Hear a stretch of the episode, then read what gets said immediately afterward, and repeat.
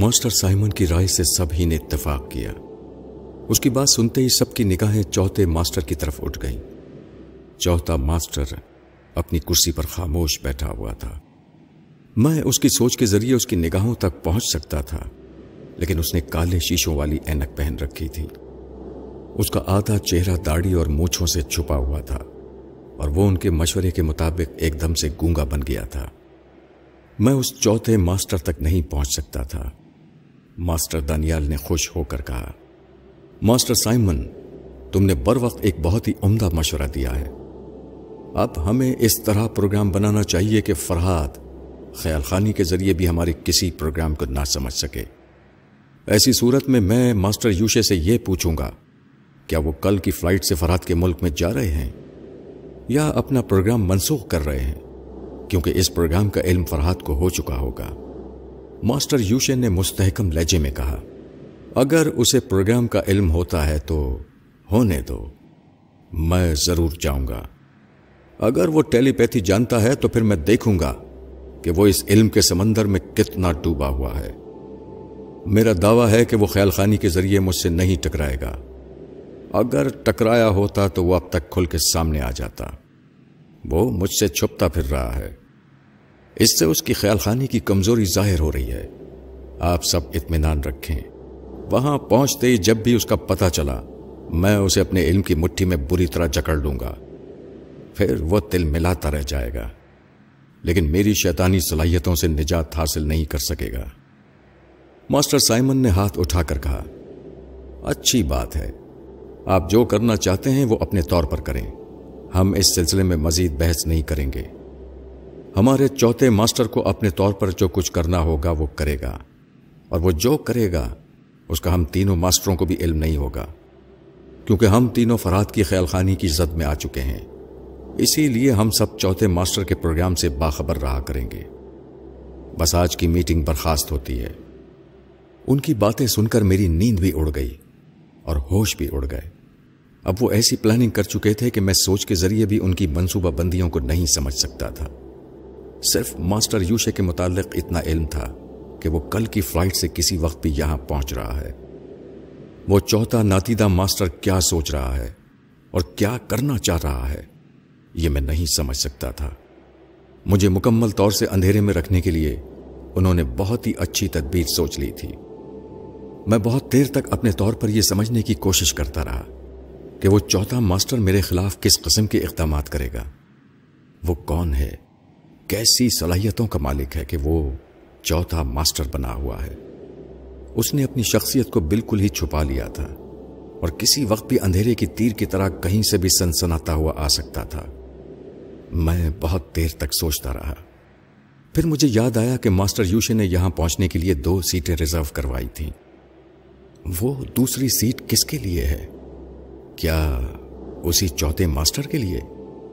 یہ بات میں یقین سے نہیں کہہ سکتا تھا، مگر یہ بھی ہو سکتا تھا کہ وہ دوسری سیٹ چوتھے ماسٹر ہی کے لیے ہو۔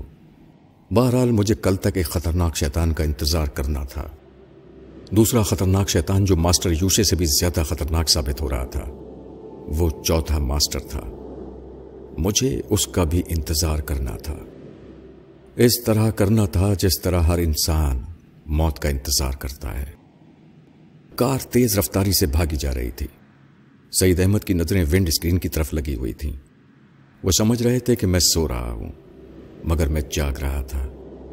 ایسے وقت ایک شعر یاد آ گیا، موت کا ایک دن معین ہے، نیند کیوں رات بھر نہیں آتی؟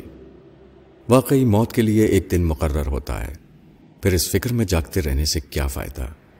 میں نے تمام خیالات کو ذہن سے جھڑک کر سونے کا ارادہ کر لیا اور آنکھیں بند کر کے اپنے دماغ کو ہدایت دینے لگا کہ اس وقت تک میں گہری نیند سوتا رہوں گا جب تک کوئی مجھے آواز دے کر نہ اٹھائے۔ یہ ہدایت دینے کے بعد میں آہستہ آہستہ نیند میں ڈوبتا چلا گیا۔ نیند بھی کیا چیز ہے، سکون سے گہری نیند آئے تو آدھی موت واقع ہو جاتی ہے، ساری دنیا کی فکر سے نجات حاصل ہو جاتی ہے۔ نیند کے وقفے تک ہمارا کوئی دشمن نہیں ہوتا، اتنی سی دیر کے لیے ساری دنیا دوست بن جاتی ہے، ہمیں اطمینان سے سونے کا موقع دیتی ہے، مگر یہ بھی حقیقت ہے کہ اپنے ہی دوست نیند کے دشمن بن جاتے ہیں۔ میرے دوست سعید احمد نے مجھے جھنجھوڑ جھنجھوڑ کر اٹھایا. میں نے آنکھیں کھول کر دیکھا تو کچھ دیر تک کچھ سمجھ میں نہیں آیا کہ میں کہاں ہوں اور کس دنیا میں ہوں. پھر ذہن سے دھند صاف ہونے لگی, نیند کا خمار اتر گیا. تب میں نے محسوس کیا کہ میں اسی طرح کار کی پچھلی سیٹ پر لیٹا ہوا ہوں. میں جلدی سے اٹھ کر بیٹھ گیا. سعید احمد نے کہا, تم تو گھوڑے بیچ کر سونے کا محاورہ ثابت ہو رہے ہو. یہاں مری پہنچ کر میں نے تمہیں نیند سے بیدار کرنا چاہا, مگر نیند کی حالت میں دیکھ کر مجھے تم پر بڑا پیار آیا. میں نے سوچا پتہ نہیں کتنی راتوں سے تم بھاگتے پھر رہے ہو, کبھی مجرموں کے آگے, کبھی ان کے پیچھے.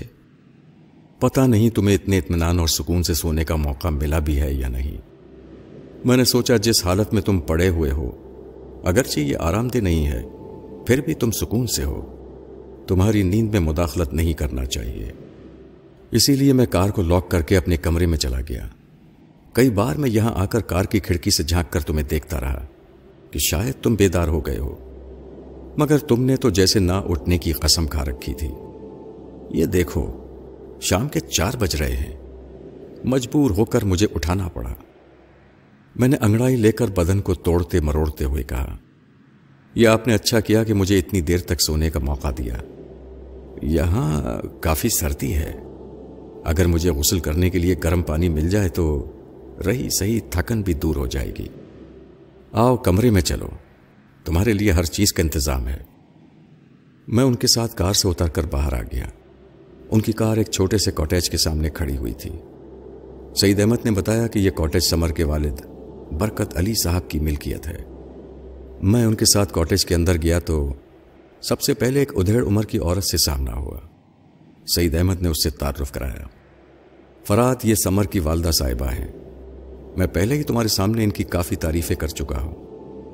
یہ سن کر کہ سعید احمد ان محترمہ کی پہلے بھی تعریف کر چکے ہیں, وہ خوشی سے کھل گئیں. انہوں نے کہا, فرات, سعید احمد نے تمہارا غائبانہ تعارف کرایا ہے.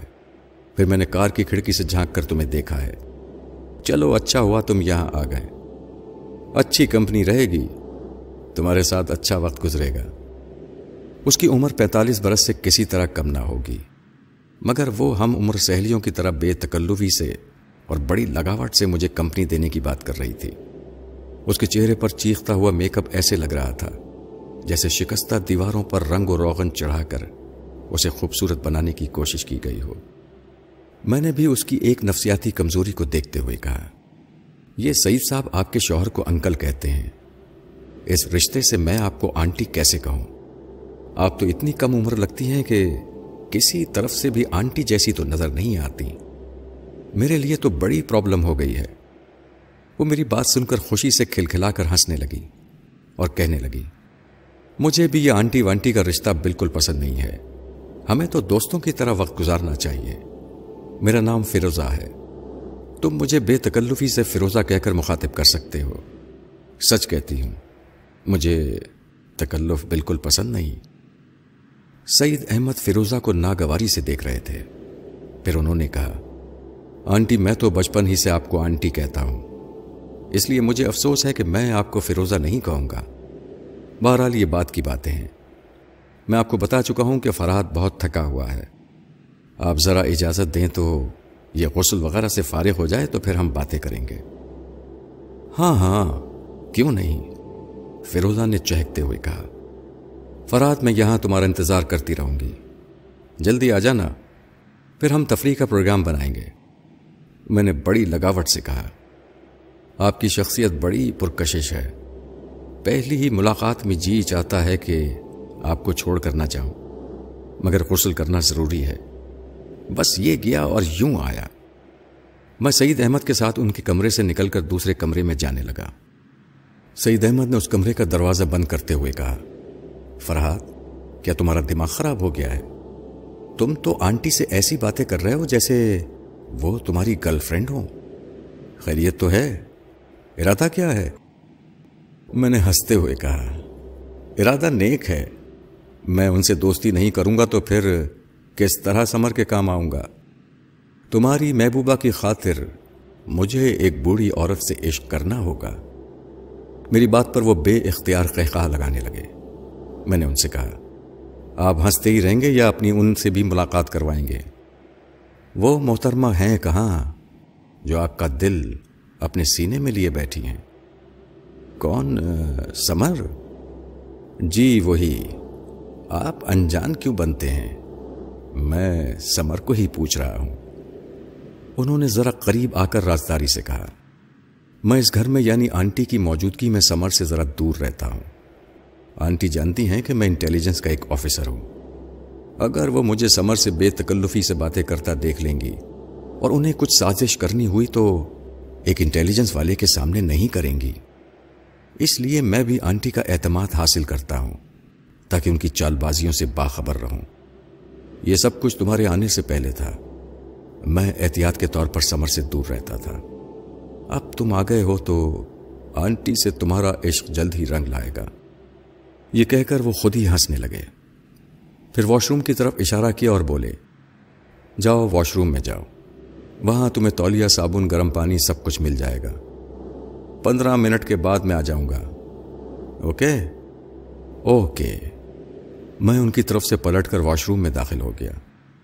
اندر پہنچ کر میں ایک دم ٹھٹک گیا۔ ایک بہت ہی حسین لڑکی واش روم میں موجود تھی۔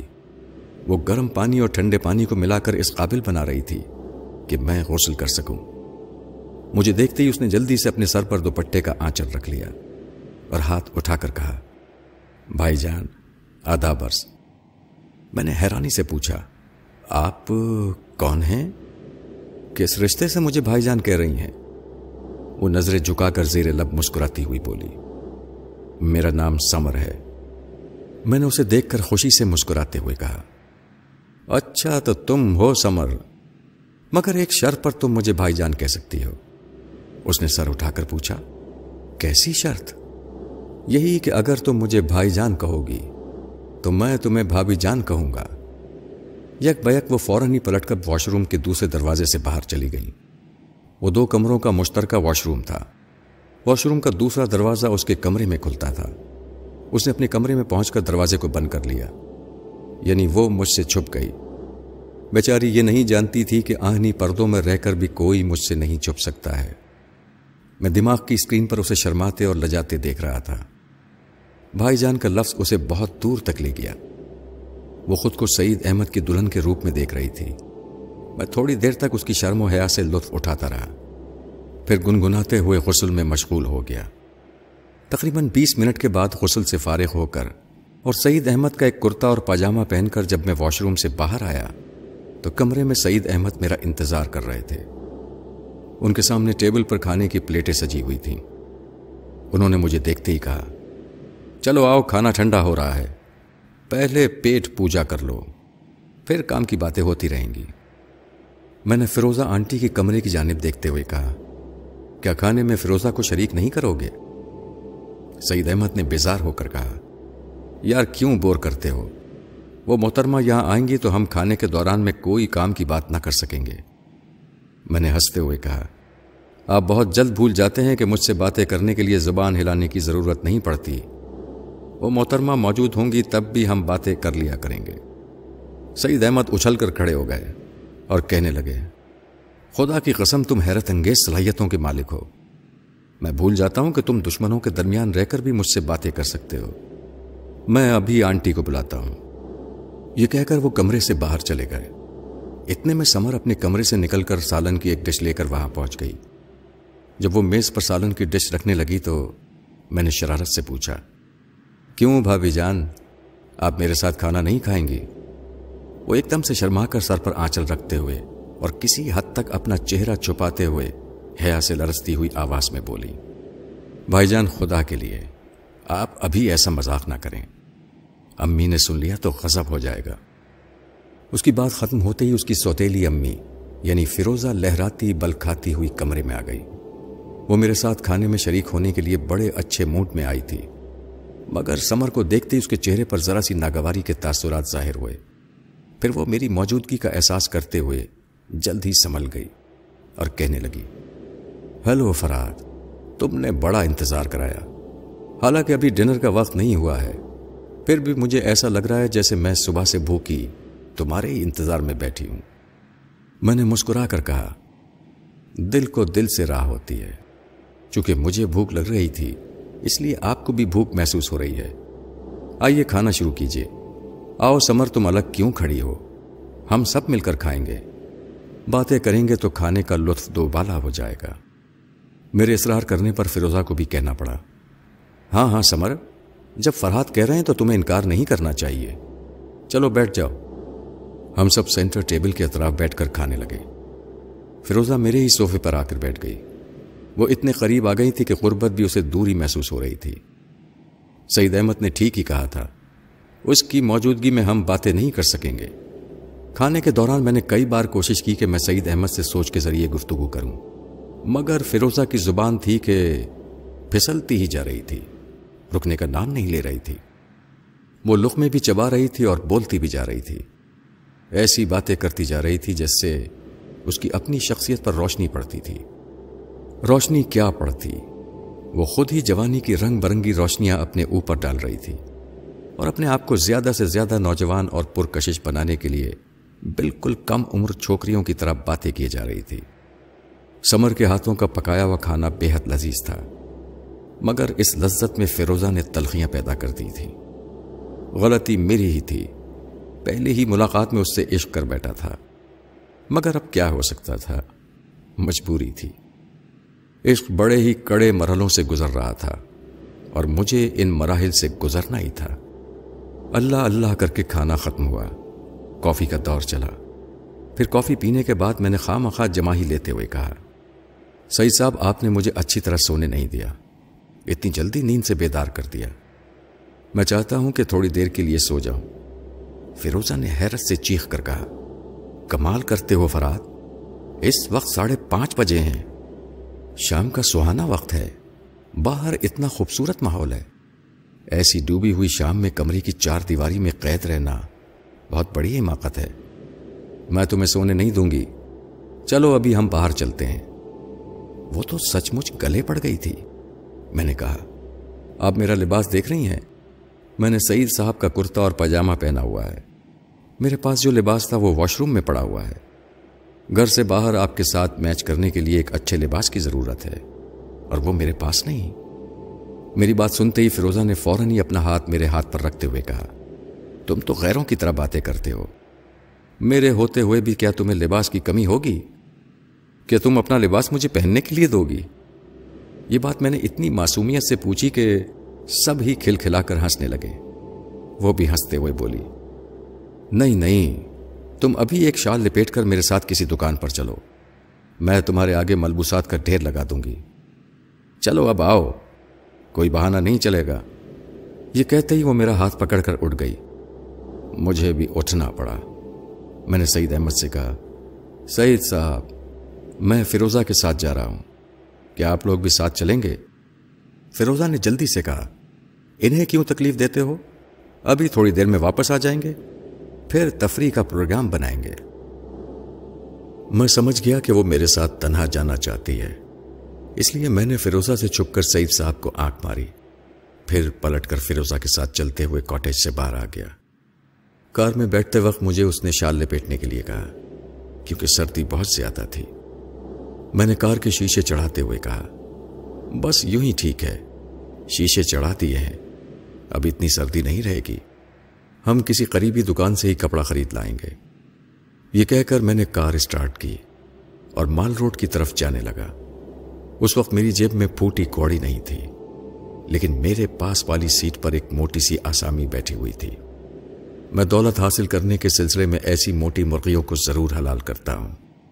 میں نے بظاہر شرمندگی سے کہا, فیروزہ میرا یہاں اچانک ہی آنا ہوا ہے, بینک سے پیسے لانے کا وقت نہیں ملا. اس نے مجھے اپنی بات پوری نہیں کرنے دی, فوراً ہی بولی, تمہارے پاس پیسوں کی کیا کمی ہے, کیا میرے پاس پیسے نہیں ہیں؟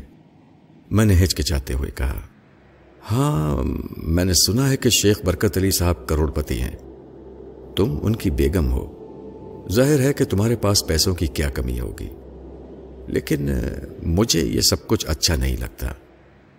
یہ بھی سوچو نا کہ یہ ہماری پہلی ملاقات ہے. وہ خالص عاشقانہ لہجے میں بولی, ہاں پہلی ملاقات ہے, لیکن مجھے یوں لگتا ہے جیسے میں صدیوں سے تمہیں جانتی ہوں, اور صدیوں سے تمہارا انتظار کر رہی ہوں. اب یہ انتظار ختم ہو گیا ہے فرہاد. وعدہ کرو مجھے چھوڑ کر نہیں جاؤ گے. یہ کہتے ہی اس نے اسٹیئرنگ کی طرف ہاتھ بڑھایا اور بڑی محبت سے اپنا ہاتھ میرے ہاتھ پر رکھ دیا. اس کا پرانا اور پوسیدہ ہاتھ ایسا پلپلا سا تھا جیسے میرے ہاتھ پر ایک مینڈک آ کر بیٹھ گیا ہو، مگر مجبوراً میں نے اس مینڈک کو برداشت کیا جسے عشق کا زکام ہو رہا تھا. اس وقت میری جیب بھی خالی تھی اور مجھے آئندہ کے لیے کہیں سے دولت حاصل کرنی تھی، اس لیے میں نے اسے بڑی سعادت مندی سے برداشت کیا، بلکہ اس کی تعریف کرنے کے لیے اور اسے نوجوان لڑکیوں سے بھی نوجوان ثابت کرنے کے لیے کہنے لگا، یہ سمر کیا شادی شدہ ہے؟ چہرے سے تو بڑی عمر والی لگتی ہے. میری بات سن کر وہ خوش ہو گئی، پھر ذرا سا منہ بناتی ہوئی بولی، ہاں بہت ہی بے حیا لڑکی ہے، پتہ نہیں کیسے کیسے لڑکوں سے دوستی کرتی رہتی ہے، اسی لیے منہ پر پھٹکار رہتی ہے. تم نے خود ہی دیکھ لیا، وہ وقت سے پہلے ہی بوڑھی نظر آ رہی ہے. میں نے تائید میں سر ہلا کر کہا، ہاں تم دونوں کو ایک ساتھ دیکھ کر یوں معلوم ہوتا ہے جیسے سگی بہنیں ہیں. آپ چھوٹی بہن ہیں اور وہ بڑی بہن ہے، تم ماں بیٹی نہیں لگتی. لیکن میں دنیا داری کی بات کر رہا ہوں، جب تک وہ تمہارے قریب یا آس پاس رہے گی تو لوگ تو یہی کہیں گے نا کہ وہ بیٹی ہے اور تم ماں ہو، اور جب ماں کا لفظ آتا ہے تو تصور میں ایک بوڑھی عورت آ جاتی ہے. دیکھو برا نہ ماننا، میں تمہارے حسن اور جوانی سے متاثر ہو کر یہ بات کہہ رہا ہوں. تمہیں سمر کے قریب نہیں رہنا چاہیے، تم کسی طرح سمر کو اپنے سے دور کر دو تاکہ خامخواہ یہ ماں بیٹی کا رشتہ نہ رہے. مجھے تو وہ بری طرح کھٹکتی ہے. دیکھو میں پہلی ملاقات میں تمہاری بیٹی سے متعلق ایسی بات کہہ رہا ہوں، تم برا تو نہیں مان رہی ہو؟ وہ جلدی سے بولی، نہیں نہیں تم تو بڑی سچی اور کھری باتیں کرتے ہو، تم وہی کہہ رہے ہو جو میں محسوس کرتی ہوں. بائی گاڈ تمہیں دیکھتے ہی میں نے محسوس کیا کہ بڑی مدت کے بعد مجھے کوئی میرا ہم مزاج مل رہا ہے. اب میں تمہیں کیا بتاؤں کہ وہ مجھے کس طرح کھٹکتی رہتی ہے. تم نے بڑے پتے کی بات کہی ہے کہ میری عمر کتنی ہی کم کیوں نہ ہو، لوگ تو مجھے اس کی ماں کہیں گے نا. یہ کیسی غلط سی بات ہے، وہ کمبخت مرتی بھی نہیں. میں نے ہنستے ہوئے کہا، تمہارے کوسنے سے وہ مرے گی نہیں، مارنے کے لیے عقل کی ضرورت ہوتی ہے. لیکن میں ایسی باتیں کیوں کر رہا ہوں؟ نہیں نہیں مجھے ایسی باتیں نہیں کرنا چاہیے. پتہ نہیں تم کیسی ہو، تم نے مجھ پر کیا جادو کر دیا ہے. میں تمہارے کسی دشمن کو برداشت نہیں کر سکتا. اس نے خوش ہو کر میرے بازو کو دونوں ہاتھوں سے تھام لیا اور بڑے ہی رازدارانہ لہجے میں کہنے لگی، محبت کا جادو اسی طرح سر چڑھ کر بولتا ہے. بس میں نے سمجھ لیا، واقعی تم مجھے سچے دل سے چاہتے ہو. پہلی ملاقات میں اتنی سچی اور کھری باتیں کوئی نہیں کرتا جیسے کہ تم کر رہے ہو. میں کیا بتاؤں فرہاد، میں اس کمبخت سمر کی وجہ سے بہت پریشان ہوں. اب میں اس کے باپ سے ناتا تو نہیں توڑ سکتی، اس سے ناتا توڑنے کا مطلب یہ ہوگا کہ کروڑوں کی جائیداد ہاتھ سے نکل جائے گی. کیا یہ دانش مندی ہوگی؟ میں نے انکار میں سر ہلا کر کہا، نہیں بھائی بالکل نہیں. کروڑوں کی جائیداد محض ایک لڑکی کی وجہ سے چھوڑ دینا بہت بڑی حماقت ہوگی. تم کسی طرح اسے اپنی زندگی سے دور کیوں نہیں کر دیتی؟ اس نے گہرے رازدانہ لہجے میں کہا. کیسے دور کروں؟ جیسے بھی ہو سکے. راستے میں اگر کوئی کانٹا ہو تو اسے اٹھا کر ایک طرف پھینک دینا چاہیے. اس طرح پھینکنا چاہیے کہ پھر وہ راستے میں نہ آ سکے، ورنہ اپنا ہی پاؤں زخمی ہوتا ہے. اوہ فرہاد تم کتنی اچھی باتیں کرتے ہو اور کتنی گہری باتیں کرتے ہو. تم مجھے بتاؤ کہ میں کس طرح اسے اپنی زندگی سے دور کر سکتی ہوں. میں نے ایک گہری سانس لے کر کہا، مائی سویٹ فیروزہ یہ ہماری پہلی ملاقات ہے، مگر پتہ نہیں کیوں میں تم سے اپنی کوئی بات نہیں چھپا سکتا. شاید یہ تمہیں نہیں معلوم کہ ماضی میں مجرمانہ زندگی گزار چکا ہوں. میرے ہاتھوں دو قتل ہو چکے ہیں. تم کہو گی تو میں تمہاری خاطر اسے بھی ہمیشہ کے لیے ختم کر دوں گا. وہ حیرانی اور خوشی سے میرا منہ تکنے لگی. پھر وہ کپکپاتی ہوئی آواز میں بولی، میں جانتی ہوں کہ تم میرے لیے بہت کچھ کر سکتے ہو. میرا یہ خیال غلط نہیں ہو سکتا، میں نے سوچ سمجھ کر تمہارا انتخاب کیا ہے. مگر فرہاد میں تمہیں ایسا کوئی کام نہیں کرنے دوں گی جس سے تم قانون کی گرفت میں آ جاؤ. تم میرے لیے ایک انمول ہیرا ہو. میں تمہیں اپنے ہاتھوں سے گنوانا نہیں چاہتی. میں خود ہی اسے راستے سے ہٹا دوں گی. میں نے خالص ایک عاشق جیسے انداز میں کہا. نہیں فیروزہ، میں نہیں چاہتا کہ تم کوئی ایسی حرکت کرو جس سے قانون کی گرفت میں آ جاؤ. تم بھی میرے لیے ایک نایاب ہیرا ہو. میں تمہیں اپنے ہاتھوں سے نہیں گنوانا چاہتا. میں اتنی نادان نہیں ہوں فرہاد کہ قانون کی گرفت میں آ جاؤں. اب ہم دونوں ایک دوسرے کے رازدار ہیں. میں تم سے کچھ نہیں چھپاؤں گی. میں نے ہی سمر کے باپ کو پاگل بنا کر پاگل خانے بھیج دیا ہے. اب میں سمر کو بھی پاگل بنا دینا چاہتی ہوں. اس کے باپ کو پاگل خانے گئے ہوئے 1 سال کا عرصہ ہو چکا ہے. اس کی بیٹی بھی پاگل ہو جائے گی تو کچھ لوگ مجھ پر شک ضرور کریں گے، لیکن یہ بات بھی کی جا سکتی ہے کہ اس کا باپ پاگل تھا. یہ پاگل پن بیٹی کو ورثے میں ملا ہے. وہ بھی ایک خاص عمر کو پہنچ کر پاگل ہو گئی ہے. اگر دنیا نہ سمجھے تب بھی یہ کون ثابت کر سکتا ہے کہ میں نے اسے پاگل بنایا ہے؟ ہاں، کوئی یہ ثابت نہیں کر سکے گا. تم واقعی پاگل بنانا جانتی ہو. دیکھو نا، میں کس طرح تمہارے لیے پاگل بن رہا ہوں. میری بات سنتے ہی وہ ہنسنے لگی. پھر ہنستے ہوئے بولی، یہ پاگل پن تو بہت ہی خوبصورت ہے، مگر میں دشمنوں کو اس طرح پاگل بناتی ہوں کہ انہیں دیکھ کر دوسرے دشمن عبرت حاصل کرتے ہیں. مگر تم کس طرح پاگل بناتی ہو؟ میرے پاس ایک دوا ہے. میں نے اسے ڈاکٹر سے بڑی خوشامد کرنے کے بعد بڑی مشکل سے اسے حاصل کیا ہے. اس کی 2 گولیاں پیس کر اور دودھ میں ملا کر پلا دی جائیں تو پینے والے کا دماغ فوراً گڑبڑ ہو جاتا ہے. اس کی یادداشت ختم ہو جاتی ہے. میں نے حیرانی کا اظہار کرتے ہوئے کہا، پھر تو یہ بڑے کام کی دوا ہے. تمہاری دریافت کا جواب نہیں ہے. اس طرح تو دشمن کو ہلاک کرنے کی ضرورت ہی نہیں ہوگی. صرف انہیں پاگل بنا کر ہی کام نکالا جا سکتا ہے. ہاں، اچانک ایک ڈاکٹر سے میرے تعلقات ہو گئے تھے. میں نے، وہ کہتے کہتے ایک دم سے محتاط ہو گئی. وہ باتوں کی دھن میں کسی ڈاکٹر سے اپنے تعلقات کا ذکر کرنے والی تھی. پھر جلد ہی سنبھل کر بولی، تعلقات کا مطلب یہ ہے کہ ہمارے درمیان منہ بولی رشتہ داری تھی. وہ بھی یہی کہتے تھے کہ میں بہت کمسن ہوں اور بوڑھے برکت علی سے شادی کر کے اپنی زندگی برباد کر رہی ہوں. وہ ڈاکٹر بھی بوڑھے تھے. میں انہیں انکل کہا کرتی تھی. یہ کہہ کر وہ خاموش ہوئی تو اس کا دماغ سوچنے لگا. وہ دل ہی دل میں خدا کا شکر ادا کر رہی تھی کہ اس کی زبان پھسلتے پھسلتے رہ گئی. اگر ڈاکٹر سے اس کے تعلقات کی نوعیت واضح ہو جاتی تو پتہ نہیں فرات اس کے متعلق کیا سوچتا. وہ مجھ سے چھپ کر سوچ رہی تھی اور میں اس سے چھپ کر سن رہا تھا. میں نے اس سے پوچھا، کیا وہ اب بھی تمہارے پاس ہے؟ ہاں، میں اس کی حفاظت جان سے بھی زیادہ کرتی ہوں. میں نے اسے اپنی الماری میں الگ کر کے رکھا ہے. یہاں مری آتے وقت اسے اپنے ساتھ لے آئی ہوں. میرا خیال تھا کہ میں اس دوا کو دودھ میں یا کسی کھانے کی چیز میں ملا کر سمر کو کھلا سکوں گی، مگر یہاں پہنچ کر جس دن میں نے یہ پروگرام بنایا اس دن اتفاق سے سعید احمد یہاں آ گیا. تم تو جانتے ہی ہو، وہ ایک انٹیلیجنس کا آفیسر ہے. اس کی موجودگی میں اگر میں نے کوئی ایسی حرکت کری تو پکڑی جاؤں گی. میں نے ہنستے ہوئے کہا، تم میرے یار سے ڈر رہی ہو؟ وہ تو یاروں کا یار ہے. میں نے تو اسی کی دوستی کے سائے میں 2 قتل کیے ہیں. اسی نے مجھے قانون کی گرفت سے صاف بچا لیا تھا. فیروزہ تھوڑی دیر تک سوچتی رہی، پھر بولی، میں نے کئی بار سوچا کہ سعید احمد کو اپنے اعتماد میں لے لوں، مگر ہمت نہ ہوئی. میں نے محسوس کیا ہے کہ وہ سمر میں دلچسپی لے رہا ہے، حالانکہ وہ مجھ سے چھپ چھپ کر اشارے بازیاں کرتا ہے. ہم عورتوں سے ایسی باتیں کہاں چھپی رہ سکتی ہیں؟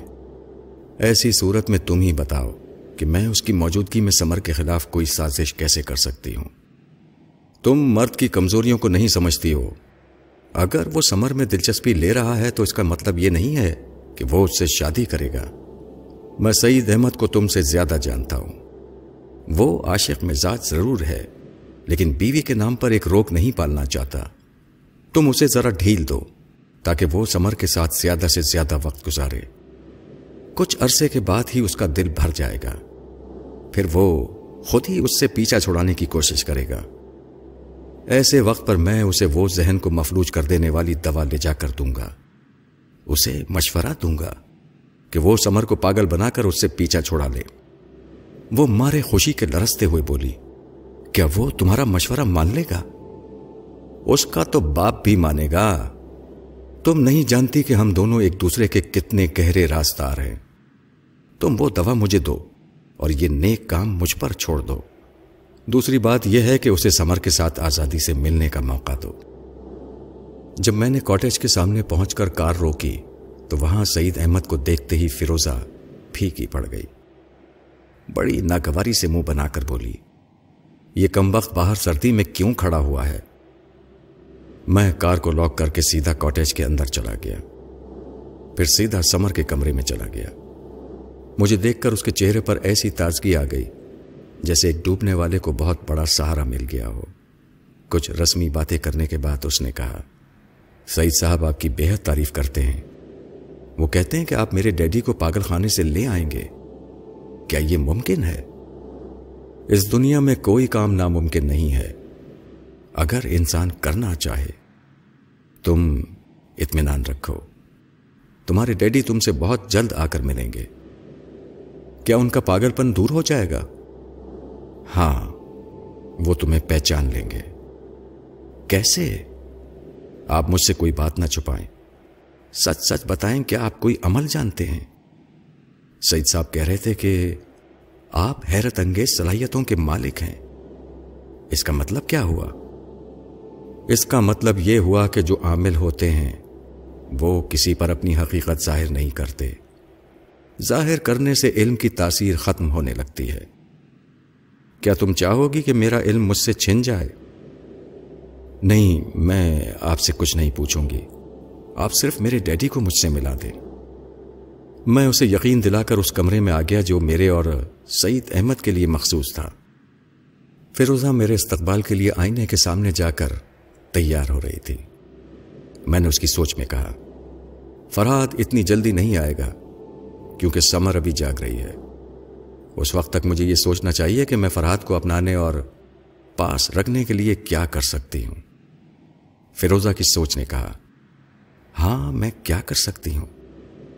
میں اسے اپنی دولت کا لالچ نہیں دے سکتی کیونکہ وہ خود دولت مند ہے، وہ صرف میرے ظاہری حسن سے متاثر ہو گیا ہے۔ جس طرح وہ مجھ پر مر مٹا ہے اس سے ظاہر ہوتا ہے کہ وہ عورتوں کے معاملے میں اناڑی ہے، مگر میں اپنے اندر کی ٹوٹ پھوٹ کو اچھی طرح سمجھتی ہوں۔ بس یہی سوچ کر ڈر لگتا ہے کہ وہ مجھ سے مایوس نہ ہو جائے۔ میں نے اس کی سوچ میں کہا، مجھے مایوس نہیں ہونا چاہیے، اس حقیقت کو یاد رکھنا چاہیے کہ شراب جتنی پرانی ہوتی ہے اتنا ہی اس کا نشہ تیز ہوتا ہے۔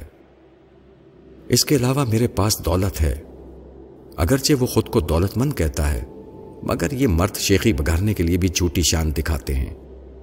ہو سکتا ہے کہ اس کا کچھ بینک بیلنس ہو مگر وہ میری طرح کروڑ پتی تو نہیں ہوگا، کیا میں اسے اپنی دولت کی ہلکی سی جھلک نہیں دکھا سکتی؟ ہاں، دکھا سکتی ہوں۔ اسے متاثر کرنے کے لیے یہ حربہ بھی استعمال کر کے دیکھنا چاہیے۔ یہاں مری کے بینک میں میں نے ہنگامی ضرورت کے لیے 5 لاکھ روپے رکھ چھوڑے ہیں، کل میں 2 لاکھ روپے نکال کر لاؤں گی، انہیں اپنے سوٹ کیس میں رکھوں گی، پھر اس کے سامنے اپنی کسی ضرورت کے بہانے وہ سوٹ کیس کھولوں گی۔ نوٹوں کی اتنی ساری گڈیاں دیکھ کر اس کی آنکھیں کھل جائیں گی اور میں بڑی فراغ دلی سے کہوں گی کہ یہ روپے رکھ لو، مجھے تو بوجھ لگتے ہیں۔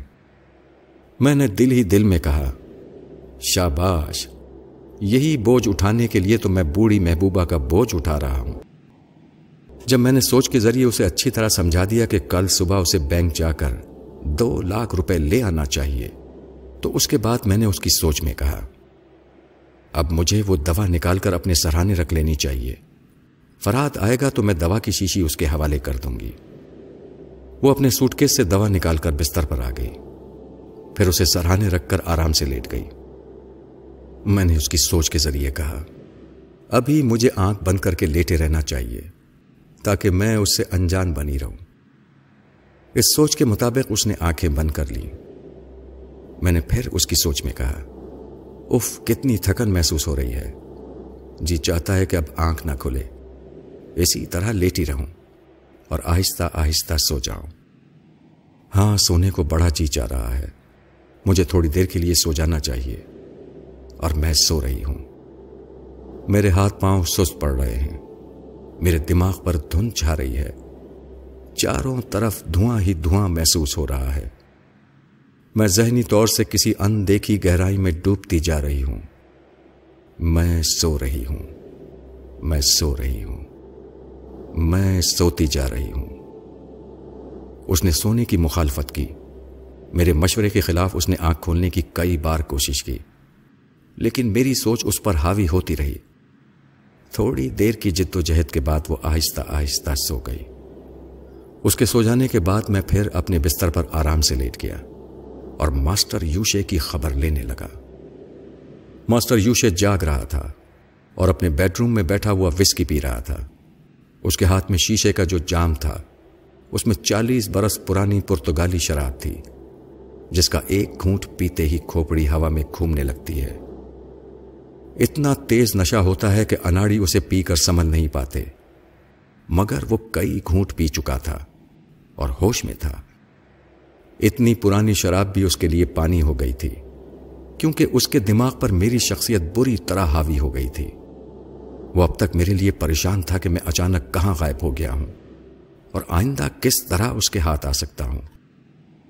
جس بیل منڈو کے ذریعے وہ مجھ تک پہنچنے کی کوشش کر رہا تھا وہ اب اس دنیا میں نہیں تھا، صرف ایک روما رہ گئی تھی جس کے سہارے وہ یہاں آ کر مجھے تلاش کر سکتا تھا۔ اسی لیے وہ بار بار روما سے رابطہ قائم کرتا تھا۔ روما کا رو رو کر برا حال تھا، اس کی سمجھ میں نہیں آ رہا تھا کہ اس کا انکل کہاں گم ہو گیا ہے۔ ماسٹر یوشے اسے جھوٹی تسلیاں دے رہا تھا کہ اس کا انکل اتنی آسانی سے نہیں مر سکتا، اس کے ساتھ کوئی حادثہ پیش آیا ہے جس کی وجہ سے اس کا ذہن وقتی طور پر مفلوج ہو گیا ہے، اسی وجہ سے وہ بیل منڈو سے ذہنی رابطہ قائم نہیں کر سکتا ہے، آج نہیں تو کل اس کا انکل ضرور مل جائے گا۔ بس وہ روما کو اسی طرح جھوٹی تسلیاں دیتا رہا تاکہ اس کے یہاں پہنچنے تک روما بھی کہیں ہاتھ سے نہ نکل جائے، یا اپنے انکل کی زندگی سے مایوس ہو کر خود بھی مرنے کا ارادہ نہ کر لے اور اس شیطان سے متنفر ہو جائے۔ جب وہ باغی ہو جائے گی اور پاگل پن سے اور اپنی موت سے نہیں گھبرائے گی تو پھر اس کے قابو میں نہیں آئے گی۔ اسی لیے وہ روما کو بار بار سمجھا رہا تھا کہ کل اس ملک میں پہنچتے ہی وہ اس کے انکل کو ڈھونڈ نکالے گا۔ ہاں، کل وہ یہاں پہنچنے والا تھا، کل سے میرے لیے نئی مصیبتوں کا آغاز ہونے والا تھا۔ نئے طوفان سر اٹھا رہے تھے اور میں آرام سے لیٹا ہوا تھا، کیونکہ میری مٹھی میں بس یہی تھوڑا سا وقت رہ گیا تھا۔ کل تک میں ذرا سکون سے زندگی گزار سکتا تھا، کل کے بعد کیا ہونے والا تھا یہ میں نہیں جانتا تھا، میری تقدیر جانتی تھی۔ میں ساری دنیا کی سوچ پڑھنے والا اپنی تقدیر کے منصوبوں کو نہیں پڑھ سکتا تھا، اس لیے کل تک صبر کر رہا تھا اور زیادہ سے زیادہ سکون سے رہ کر اپنے آپ کو تازہ دم رکھنا چاہتا تھا۔ مجھے نیند نہیں آ رہی تھی، اس لیے کہ دوپہر کو بہت دیر تک سوتا رہا تھا۔ میں بستر سے اٹھ کر فیروزہ کے کمرے میں گیا، وہ اپنے بستر پر گہری نیند سو رہی تھی۔ میں نے اس کے قریب پہنچ کر اس کے تکیے کے نیچے ہاتھ ڈال کر دوا کی شیشی نکال لی اور اس پر ایک نظر ڈال کر اپنی جیب میں رکھ لیا۔ پھر اس کے کمرے سے نکل کر باہر برآمدے میں آیا۔ باہر اچھی خاصی سردی پڑ رہی تھی۔ تھوڑی دیر بعد میں پھر اپنے بستر پر آ کر لیٹ گیا۔ میں بالکل تنہا تھا، اس وقت کوئی مجھ سے ملنے والا نہ تھا اور نہ ہی میں سوچ کے ذریعے کسی سے ملنا چاہتا تھا۔ جب سکون نصیب ہو رہا تھا تو سو جانا ہی مناسب تھا۔ میں نے اپنے ذہن کو ہدایت کی کہ صبح 5 بجے میری آنکھ کھل جائے۔ اپنی عادت کے مطابق اس قسم کی ہدایت دے کر میں گہری نیند سو گیا۔ دوسرے دن صبح 9 بجے فیروزہ 2 لاکھ روپے نکالنے کے لیے بینک کی طرف چلی گئی۔ پہلے تو اس نے مجھے ساتھ لے جانے کے لیے سوچا تھا، مگر پھر ارادہ بدل دیا۔ وہ چاہتی تھی کہ اتنی بڑی رقم وہ چپ چاپ لے کر آئے اور اپنے سوٹ کیس میں رکھ دے تاکہ اسے میرے سامنے کھول کر یہ ثابت کرے کہ اتنی بڑی بڑی رقمیں تو اس کے سوٹ کیس میں یوں ہی پڑی رہتی ہیں۔ میں نے بھی سوچا کہ اچھا ہے وہ تنہا ہی جائے۔ اس کے جانے کے بعد میں نے سعید احمد سے کہا، آپ اسی وقت سمر کو لے کر پاگل خانے کی طرف چلے جائیں اور وہاں پہنچ کر سمر کے والد سے سامنا کریں، ان سے باتیں کریں۔ آپ ان سے باتیں کریں گے اور ان کی آنکھوں میں جھانکیں گے تو میں آپ کے ذریعے ان کے دماغ تک پہنچ جاؤں گا. یہ معلوم کرنے کی کوشش کروں گا کہ میں ٹیلی پیتھی کے ذریعے ان کا علاج کر سکتا ہوں یا نہیں. سعید احمد یہ سن کر خوش ہو گئے. وہ اسی وقت سمر کے پاس گئے اور فوراً ہی اسے تیار ہونے کے لیے کہا. آدھے گھنٹے بعد وہ دونوں وہاں سے رخصت ہو گئے. میں نے بھی پچھلی شام کا خریدا ہوا سوٹ پہن لیا. آئینے کے سامنے اچھی طرح تیار ہو کر اپنا جائزہ لینے کے بعد کاٹیج سے باہر چلا گیا. کاٹیج کی ایک چابی مجھے دے دی گئی تھی، دوسری چابی فیروزہ کے پاس تھی، اس لیے مجھے فکر نہیں تھی کہ میری غیر موجودگی میں وہ کاٹیج کے باہر ہی میرا انتظار کرتی رہے گی. مری کے اونچے نیچے راستوں پر آوارہ گردی کرتے وقت مجھے پھپھی جان کا خیال آیا، کہیں ان کی زرینا اور فرزانہ سے ملاقات نہ ہو جائے. میرا دل بہت چاہتا تھا کہ ان سے ملوں، لیکن ان سے ملنے کا مطلب یہی ہوتا کہ فرزانہ مجھے دیکھتے ہی پھر بہک جاتی. اس نے دوسری شادی کرنے کا جو ارادہ کیا تھا اس ارادے میں کمزوری آ جاتی. اس وقت اس طرح آزادی سے گھومنا میرے لیے مناسب نہ تھا. آدھے گھنٹے بعد میں نے یہی فیصلہ کیا کہ مجھے فیروزہ کے کاٹیج میں واپس جانا چاہیے. اس وقت فیروزہ وہاں پہنچ گئی تھی اور دروازہ کھولنے کے بعد میرا انتظار کر رہی تھی. اس نے 2 لاکھ روپے کی مختلف گڈیوں کو اپنے سوٹ کیس میں پھیلا کر رکھ دیا تھا. میں مسلسل اس کی سوچ میں چیخنے لگا. اس نے گھبرا کر دونوں ہاتھوں سے سر کو تھام لیا، بالوں کو اپنی مٹھیوں میں جکڑنے لگی اور بدحواسیوں میں چیخنے لگی. میں 16 برس کی نہیں ہوں، تو پھر میں بوڑھی ہوں؟ نہیں، میں بوڑھی نہیں ہوں.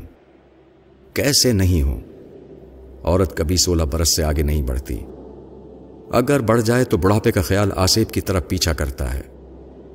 2 میں سے کوئی ایک بات ہے، یا تو میں بوڑھی ہوں یا پھر جوان ہوں. جوان ہونے کے لیے 16 برس کی عمر بے حد لازمی ہوتی ہے. اس کی سوچ نے تھک ہار کر کہا، ہاں میں 16 برس کی ہوں. میں نے اسے پھر پاگل پن کے لیے اکسایا. میں باہر جا کر دنیا والوں کو یقین دلاؤں گی کہ میں جوان ہوں. نہیں نہیں، میں ایسا نہیں کر سکتی. میں ایسا ضرور کروں گی، اگر نہ کروں تو بوڑھی کہلاؤں گی. میں باہر جاؤں گی، میں باہر جا رہی ہوں. وہ بے اختیار باہر جانے کے لیے گھوم گئی. میری خاموشی کے وقفے میں اس نے اپنے قدموں کو باہر جانے سے روکنا چاہا، مگر میں رہ کر اس کے دماغ کو جھنجھوڑ رہا تھا، اس کی سوچ کو الٹ پلٹ رہا تھا. وہ کبھی رکتی تھی اور پاگلوں کی طرح جنون کی حالت میں آگے بڑھ جاتی تھی. کاٹیج سے باہر آ کر وہ کار میں بیٹھ گئی اور اسے اسٹارٹ کر کے نوجوان کی تلاش میں نکل گئی. اب اس کا دماغ اس کے بس میں نہیں تھا. وہ وہی کر رہی تھی جو میں چاہتا تھا. پاگل پن کی حالت میں وہ کاٹیج کو کھلا چھوڑ گئی تھی. میں کاٹیج میں داخل ہو کر اس کے کمرے میں آیا. اس کے سوٹ کیس کو کھولا، ایک چھوٹی سی اٹیچی خالی کر کے اس میں نوٹوں کی گڈیاں رکھنے لگا. نوٹوں کی گڈیاں تہہ تر تہہ سجانے کے بعد میں نے اس پر اپنا ایک سوٹ کیس رکھ دیا. پھر اس اٹیچی کو لے کر کاٹیج سے باہر آ گیا. اس دوران میں فیروزہ کے دماغ میں ہلچل مچاتا ہوا جا رہا تھا. وہ کار ڈرائیو کر رہی تھی. میری سوچ اسے محتاط ہو کر ڈرائیو کرنے کی ہدایت بھی دیتی تھی. ایک جگہ ایک نوجوان ہنستے کھلکھلاتے سڑک کے کنارے چلا جا رہا تھا. میری سوچ نے اس کے قریب پہنچ کر فیروزہ کی کار رکوا دی. نوجوان نے اس کی جانب دیکھا تو فیروزہ میری ہدایت کے مطابق اسے آنکھ مار کر مسکراتی ہوئی بولی، آئی ایم انڈر سویٹ 16. اس نوجوان کی حیرت اور مسرت سے سیٹیاں بجنے لگی. اس نے چاروں طرف سے اس کی کار کو دیکھا. اس نے شوقی سے کہا، جانے من، اگر تم 16 برس کی ہو تو ہم ابھی پیدا نہیں ہوئے ہیں. وہ فیروزہ کو دوسری سیٹ کی طرف ہٹا کر خود ڈرائیونگ سیٹ پر بیٹھ گیا. اس نے کار کو دوسرے راستے پر موڑ دیا. وہ راستہ انہیں کسی ویرانے کی طرف لے جاتا ہوگا. مجھے اس سے غرض نہیں تھی کہ وہ اسے کہاں لے جائے گا. میں اس سے بہت دور نکل جانے تک اسے پاگل بنائے رکھنا چاہتا تھا. میں ایک بار پھر پنڈی کی طرف جا رہا تھا. 2 لاکھ حاصل کرنے کے بعد میں ماسٹر یوشے کی پہنچ سے بہت دور جا سکتا تھا، لیکن آج وہ کسی وقت یہاں پہنچنے والا تھا. ہم دونوں ٹیلی پیتھی جاننے والوں کے لیے فاصلہ کوئی اہمیت نہیں رکھتا تھا، اس لیے میں نے یہی مناسب سمجھا کہ ماسٹر یوشے جب یہاں پہنچے تو میں اس کے قریب ہی رہوں، اسے اتنا موقع نہ دوں کہ وہ مجھے پہچان سکے. میں نے چہرے پر سے ماسک اور آنکھوں سے آئی لینس نکال لیا تھا، اس لیے روما بھی اب مجھے نہیں پہچان سکتی تھی. پنڈی پہنچنے تک میں نے فیروزہ سے ذہنی رابطہ قائم کیا. فیروزہ حواس کھو بیٹھی تھی. اب وہ خود کو نہیں سمجھ رہی تھی کہ وہ کون ہے اور کتنی دولت مند تاجر کی بیوی ہے. وہ معصوم سمر کو دوا کے ذریعے پاگل بنانا چاہتی تھی، مگر حالات نے اسے دوا کے بغیر ہی سچ مچ پاگل بنا دیا تھا. مجھے اس پر ذرا بھی ترس نہیں آ رہا تھا. میں نے بڑی حقارت سے اس سے رابطہ ختم کر دیا. میں نے پنڈی پہنچ کر انٹرکون میں ایک ہی کمرہ حاصل کیا. مجھے معلوم تھا کہ ماسٹر یوشے بھی اسی ہوٹل میں آ کر قیام کرے گا، اور روما کا کمرہ تو پہلے ہی وہاں ریزرو تھا. میں نے اس کے باڈی گارڈ کو دیکھا جس سے پرسوں رات میں نے روما کے کمرے میں نسوار کی ڈبیا لی تھی. وہ میرے سامنے سے گزرنے کے بعد بھی مجھے پہچان نہ سکا. میں کمرے میں اٹیچی رکھنے کے بعد ڈائننگ ہال میں آ گیا. پھر کھانے کا آرڈر دینے کے بعد سعید احمد کے ذہن میں جھانکنے لگا. سعید احمد کو میری ہدایت کے مطابق سمر کے ساتھ پاگل خانے جانا چاہیے تھا، مگر اسلام آباد سے گزرتے وقت انہوں نے سوچا کہ اپنا ایک فرض ادا کرتے جائیں، یعنی وہ انٹیلیجنس کے دفتر جا کر اس مائکرو فلم کو ایک سینئر آفیسر کے حوالے کرنا چاہتے تھے.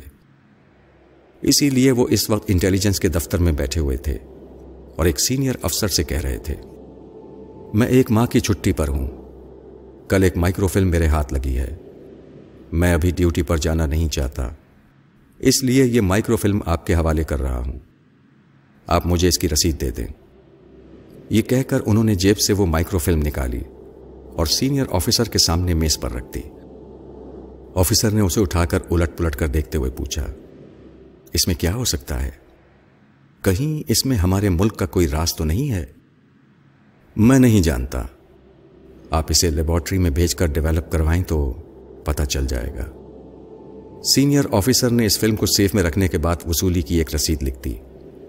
اتنے میں وہاں ایک ماتحت نے آ کر سعید احمد سے کہا، سر یہاں کے تھانے کا انچارج آپ سے ملنا چاہتا ہے. سعید احمد نے کہا کہ اسے یہاں بھیج دیا جائے. ماتحت باہر چلا گیا. تھوڑی دیر بعد ایک تھانے دار وہاں آیا. اس نے سلام کرنے کے بعد کہا، یہاں کے تمام تھانوں میں پشاور پولیس ہیڈ کوارٹر سے اطلاع بھیجی گئی ہے کہ 4042 نمبر کی ایک کار چوری ہو گئی ہے اور اس کا مالک بھی لاپتہ ہو گیا ہے. کار کے مالک کا نام بیل منڈو ہے.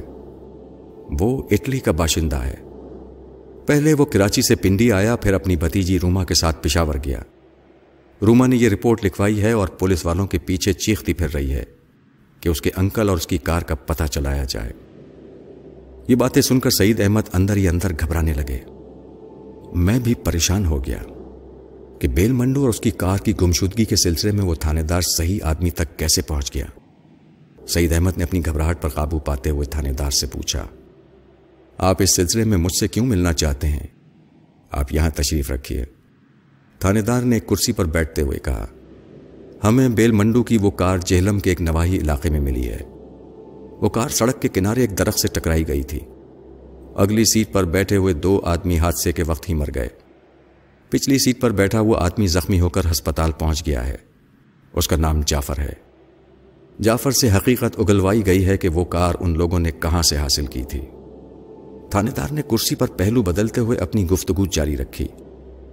جعفر نے بیان دیا ہے کہ ان لوگوں نے ڈکیتی کے مقصد کے لیے وہ کار جہلم کے ایک ہوٹل کے سامنے سے حاصل کی تھی. اس ہوٹل میں 2 شخص اپنی کار میں آئے تھے. ایک شخص بیل منڈو کی کار نمبر 4042 میں تھا اور دوسرا شخص کار نمبر 7332 میں تھا. ابھی میں نے اس دفتر کے باہر وہی 7332 نمبر کی کار کھڑی ہوئی دیکھی ہے. پوچھنے پر معلوم ہوا کہ اس کار کے مالک آپ ہیں. اب آپ ہی بتا سکتے ہیں کہ بیل منڈو کی کار نمبر 4042 کو جہلم تک ڈرائیو کر کے لانے والا آپ کا وہ ساتھی کون ہے؟ سعید احمد ذرا دیر کے لیے چکرا گئے کہ کیا جواب دیں. چکر تو مجھے بھی آ رہے تھے. ہم کبھی یہ سوچ بھی نہیں سکتے تھے کہ بیل منڈو کی کار حادثے کے بعد جعفر پولیس والوں کے ہتھے چڑھ جائے گا اور اس کمبخت کو سعید صاحب کی کار کا نمبر یاد ہوگا اور اس طرح پولیس والے ہم تک پہنچ جائیں گے. مجھے پولیس والوں کا اتنا ڈر نہیں تھا کیونکہ سعید احمد ان سے نمٹ لیتے. مجھے تو ماسٹر یوشے کی طرف سے خطرہ تھا. میں نے فوراً ہی اس شیطان کے دماغ کی طرف چھلانگ لگائی. اوف، میں بھی بعض اوقات کیسی حماقتیں کرتا ہوں. وہ 2 لاکھ روپے حاصل کرنے اور فیروزہ کو پاگل بنانے کے سلسلے میں اس قدر مصروف ہو گیا تھا کہ صرف 7 گھنٹے تک ماسٹر یوشے سے غافل ہو گیا تھا۔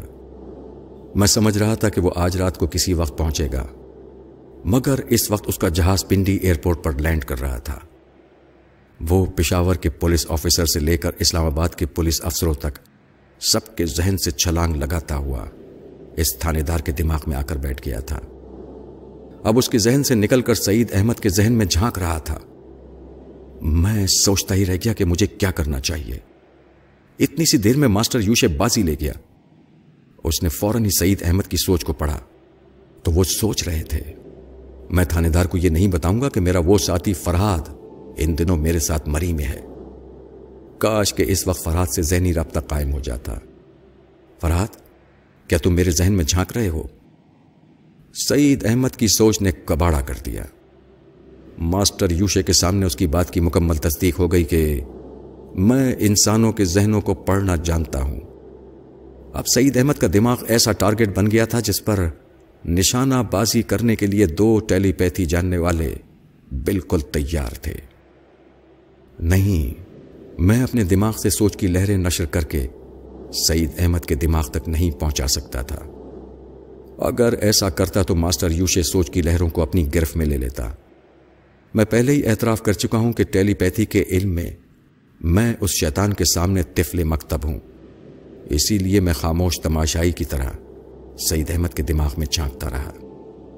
ماسٹر یوشے سعید احمد کو کنٹرول کرنے کے لیے وہی طریقہ اختیار کر رہا تھا جو کہ بیل منڈو کے لیے میں نے کیا تھا، یعنی جب ماسٹر یوشے گہری نیند سو رہا تھا تو اس وقت میں نے ماسٹر یوشے بن کر اسے ایک ویرانے میں بلایا تھا اور وہاں اس کا خاتمہ کیا تھا۔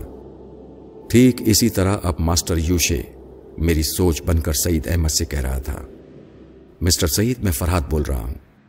تم نے اس مائکرو فلم کو کسی دوسرے آفیسر کے حوالے کیوں کیا ہے؟ اسے فوراً واپس لے لو۔ سعید احمد نے ذرا حیرانی سے کہا، کیا بات ہے فرہاد، تم مجھے مسٹر سعید کہہ رہے ہو؟ حالانکہ مجھے سعید صاحب کہا کرتے تھے۔ ماسٹر یوشے کی سوچ نے ذرا موڈ میں آ کر کہا، بھائی سعید صاحب، میں اس وقت موڈ میں ہوں، اور میں اس لیے موڈ میں ہوں کہ میرا دشمن اس ملک میں آ پہنچا ہے۔ ایسے خطرے کے وقت ہر دلیر انسان کو موڈ میں رہنا چاہیے۔ آپ فوراً میرے مشورے پر عمل کریں اور وہ مائکرو فلم ان سے واپس لے لیں۔ سعید احمد نے اس شیطان کے مشورے کو میرا مشورہ سمجھ کر فوراً ہی عمل کیا اور اپنے سامنے بیٹھے ہوئے سینئر افسر سے کہا، دیکھیے حالات بدل گئے ہیں۔ یہ انسپیکٹر صاحب ابھی کسی کار اور کار والے کی گمشدگی کے سلسلے میں مجھے ملوث کر رہے ہیں۔ بے شک میرا ایک ساتھی اس نمبر کی کار میں موجود تھا، لیکن اس ساتھی سے بہت عرصے بعد ملاقات ہوئی تھی۔ میں اس سے پوچھ نہ سکا کہ وہ کہاں سے آ رہا ہے۔ میں نے سوچا کہ اطمینان سے بیٹھ کر اس سے اس کے حالات معلوم کروں گا، لیکن جہلم کے ایک ہوٹل میں کھانا کھانے کے بعد وہ فوراً ہی مجھ سے رخصت ہو کر لاہور کی طرف چلا گیا۔ اب میں سوچ رہا ہوں کہ لاہور کی طرف جاؤں اور ڈیوٹی پر بھی حاضر ہو جاؤں اور اپنے اس ساتھی کو بھی تلاش کروں، کیونکہ اسے تلاش کرنا اور قانونی طور پر پوچھ گچھ کرنا میرا بھی فرض ہے۔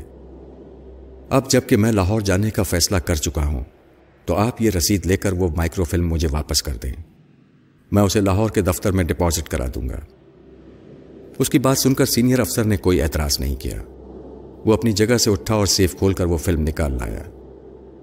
سعید احمد سے اپنی دی ہوئی رسید واپس لی اور مائکرو فلم ان کے حوالے کر دی۔ میں بڑی بے بسی سے یہ تماشا دیکھ رہا تھا۔